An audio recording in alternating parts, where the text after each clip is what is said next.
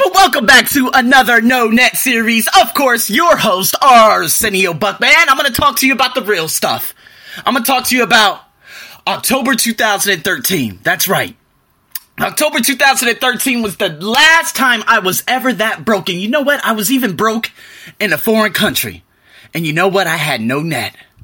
Yeah, that's right. I mean, whew, you know, when I actually think about it, and I think about that moment, I remember just having $10, 300 baht to my name. My job said, you know what? No, we cannot pay you the month of October. That salary is going to be tacked on to the end of November. I said, what am I going to do? They said, we're sorry. I said, well, I just paid rent. All I have is probably one thousand to two, like thirty-three dollars to six, you know, sixty-six dollars in my name. And they're like, well, you could go borrow some money at, of course, uh, your your English department and see if she can lend you out some money, uh, just until you it could last you over until the end of November. And I said, man. And you know what? At that given moment, I realized that there was no mother, there was no brother, there was no sisters, there weren't any sisters. I mean, there was no one. There wasn't a best friend. All right. Uh, you know, if I would have asked my friend Andre, uh, no, he's got a family to take care of. If I would have asked anyone else in America, all of the answers would have been no. You know, this is what happens. This is probably why I'm so independent today and I don't rely on a soul. Because at that specific moment, I realized that, hey, I could end up homeless in a foreign country.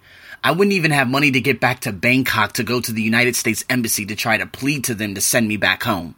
Send me back home to a home that doesn't even exist. See, when you don't have a it is you and you. No, I'm not telling you guys to go out there and just become broke and have all of this happen to you just like it happened to me. No, I'm not telling you that. But I'm telling you, once it does happen, oh, you're unstoppable. See, that's why I actually look at myself, my finances, and everything I've actually brought into my life today, and I realize how unique I am.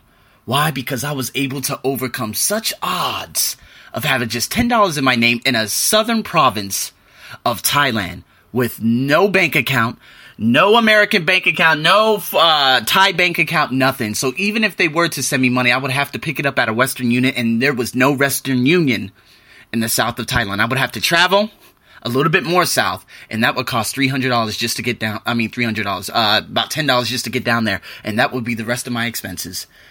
See, I had no net whatsoever, and this is probably why I've become so unstoppable today. So, I'm just giving you guys a nice little rundown of what I had to endure out here. Give you guys some motivation in terms of guys, what you're going through could be the same thing, but what a lot of Americans are going through, it's a bunch of bullshit. Because at the end of the day, when you no longer and when you cut that net from underneath you, it's free fall mode.